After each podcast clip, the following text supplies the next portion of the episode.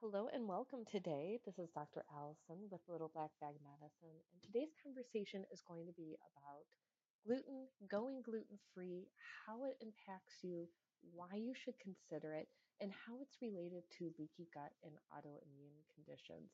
So, I don't know about you, but in my world, um, leaky gut has been a laughable thing. Um, not in functional medicine, but you know, we'll have friends come over and they'll say, oh, this gluten free thing is a fad. It's just like paleo or whole 30, where people are just trying to cut things out of their diet because they think they're going to lose weight. There's nothing wrong with gluten. And as I've been practicing for you know, more than 10 years now, I'm looking at people's food and working with them with nutrition, doing a lot of blood work with the changes in how sensitive our testing has become for blood tests with food sensitivities and what's a true allergy and what's a sensitivity, what is an autoimmune condition, how do we test for it, and how do we figure out where it's coming from. I am here to tell you that a gluten sensitivity is a very real thing. We can test for it, we can prove it, and we can show you how gluten is affecting your immune system, your gut, and your overall health. So, there is a difference between a true allergy and a sensitivity. There is a difference between celiac disease and a sensitivity, where someone who has celiac or a true allergy, which is an IgE mediated response, that is a true allergy, that's part of the immune system that gets activated. And then there's a gluten sensitivity, which can be found through IgA, IgM, or IgG response to gluten. So if you do a blood test, not a hair test, not a saliva test, not a skin cell test for allergies. You have to look at IgE for a true allergy and IgG for a sensitivity that says that your immune system is kicked up when your body eats these things. So, a gluten sensitivity really promotes overall inflammation in the body, and it is found in Foods, obviously, right? We mainly think of wheat and pastas and cereals, but it's also found in other grains, including spelt and rye and barley. And oats are technically gluten free, but oats can be contaminated by gluten during processing. And also, there's another issue with cross reactivity. And so I'll get to that in a second. Now, why are so many people sensitive to gluten? Why is it popping up so much all of a sudden? Right? It seems like 10 years ago, no one was really talking about it, and now every day someone has a gluten sensitivity and is trying to cut it out of their diet. Well, one of the reasons why is that gluten is a very powerful um, protein. And so when you eat this protein, it goes into your stomach and then into your small intestines.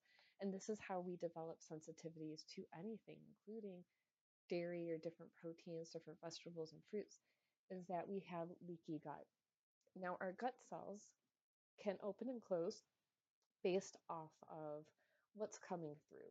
Like if there's an infection and the bacteria come into your gut, the cells will open, the bacteria will go through into the bloodstream. The immune system will see it, tag it, and say, hey, the rest of the immune system in the body, here's an offender. If you see this, we need to kill it. And what happens with leaky gut is that the cells become open and they're open on a regular basis and everything starts to come through. So these big proteins like gluten come through. The immune system tags them and says, hey, if you see this, there's a problem with it. And what happens is that the gluten starts flowing around in the bloodstream. The big problem with this, and this is how autoimmune issues become involved, is because the immune system will be given this information about this protein that is gluten. But gluten looks like a lot of other body parts. It looks like the thyroid. So when the immune system's hanging out by the thyroid and it's testing and making sure everything's okay, when it tests the thyroid, this is very simplistic language, and I just want to give you an overall view without going into the hardcore physiology. But it has the immune system tests the thyroid and says, wow, this looks a lot like gluten. It looks like this protein, and I'm told I have to attack it. So the immune system starts attacking the thyroid. Another thing that I see commonly is the brain and the cerebellum. So people who have brain fog, memory issues, balance issues, they have to stop eating gluten because the body looks at the brain and it says, wow, this again, this blueprint for gluten that I'm supposed to attack looks a lot like the brain and the cerebellum. This often happens with viruses like Epstein Barr, um, which is mono, and when you, it, the body says, oh, this virus, we need to attack this virus. Wow, this also looks like the brain or the joints or the pancreas. So there's a very, very long list of organs that the body will associate with gluten, such as the thyroid, adrenal glands, the brain, the ovaries and testes, joints, bones, liver, and also nerves. So we have to really be aware of what symptoms are you having because gluten can affect that. What is your gut health like? Uh, do you have bloating? Do you have gas? Do you have indigestion? Do you have SIBO? Do you have diarrhea, IBS? All kinds of things are associated with this leaky gut, which leads to the gluten sensitivity. If you don't fix the leaky gut, the gluten sensitivity will only become worse and you will only have more food sensitivities. And I think this is really important to understand that cutting things out of your diet, yes, is step one, but it also means that you have to seal up the lining of your intestines so you don't have more issues in the future.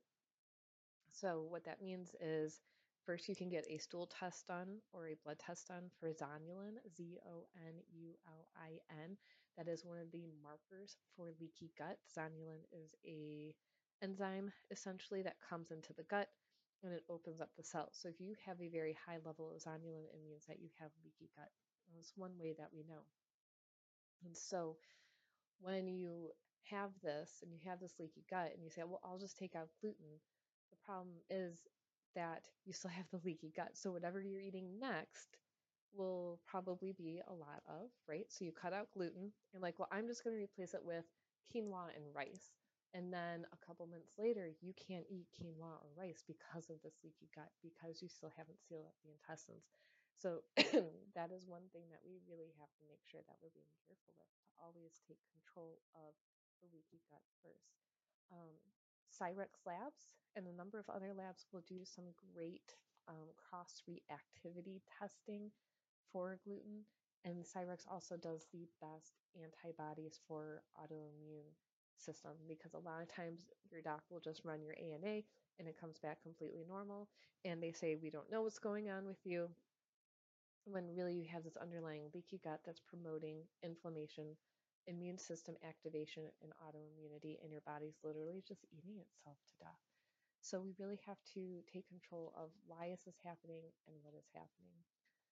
Some other things associated with leaky gut as well as gluten is, of course, autoimmunity, chronic fatigue, depression and mood issues, type 1 and 2 diabetes, cardiovascular disease, IBS and bowel issues, obesity, and in children, um, because of this breakdown, it promotes type 1 diabetes, allergies, asthma, and autism. We have a lot of research on that um, of autism with leaky gut and all kinds of issues there. And so it's really important, again, to just make sure that you're paying attention to what's going on in your body. And I would recommend that as a basis, um, that you do a gluten free trial for about two weeks and see how you feel. And the reason we say two weeks is because um, the immune system is still activated